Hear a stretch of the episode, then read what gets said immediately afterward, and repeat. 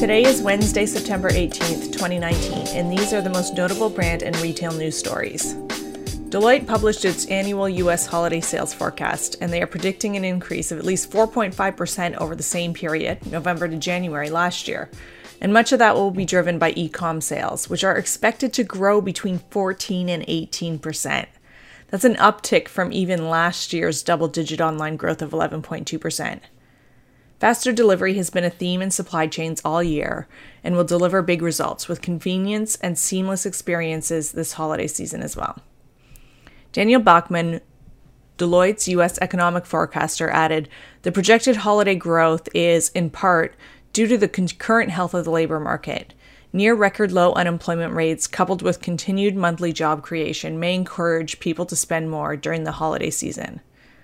Keep in mind this is off of last year's missed expectations due to higher consumer savings and stock market decline. Valassis, a market engagement firm, recently reported that most customers, 59% of the 10,000 surveyed, are more price driven than brand driven. The number increases substantially for Amazon Prime customers, 66% are more price driven. This finding really only reinforces that the Amazon customer continues to value low prices, which is news to no one. The survey also found that when it comes to choosing an online retailer, Consumers are driven by incentives such as free shipping, free returns, and coupons. Local business can compete by offering the mentioned convenience factors, but also should embrace shop local.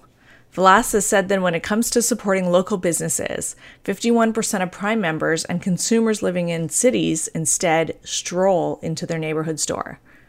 So, regardless of your business size, you need a complete omni channel approach this holiday season. And Stage Stores, a group of department stores including Bealls, Goodies, and Peebles and the namesake Stage and Gordman's Off Price are converting all of their banners to off price merchants. The company has been testing the conversion strategy, already having moved 98 department stores to the off price model, and the test de- delivered results in every market, including 17 small market conver- conversions. CEO Michael Glazer commented, quote, Compared to their performance as a department store, off price conversions have consistently delivered higher, higher sales with less inventory and similar retail margins. By the third quarter in 2020, the company expects to be operating 700 off price stores, rebranded as Gordman's. Some will continue under their current names because of lease restrictions. The company has 783 stores in 42 states, shuttering about 40 in the last year.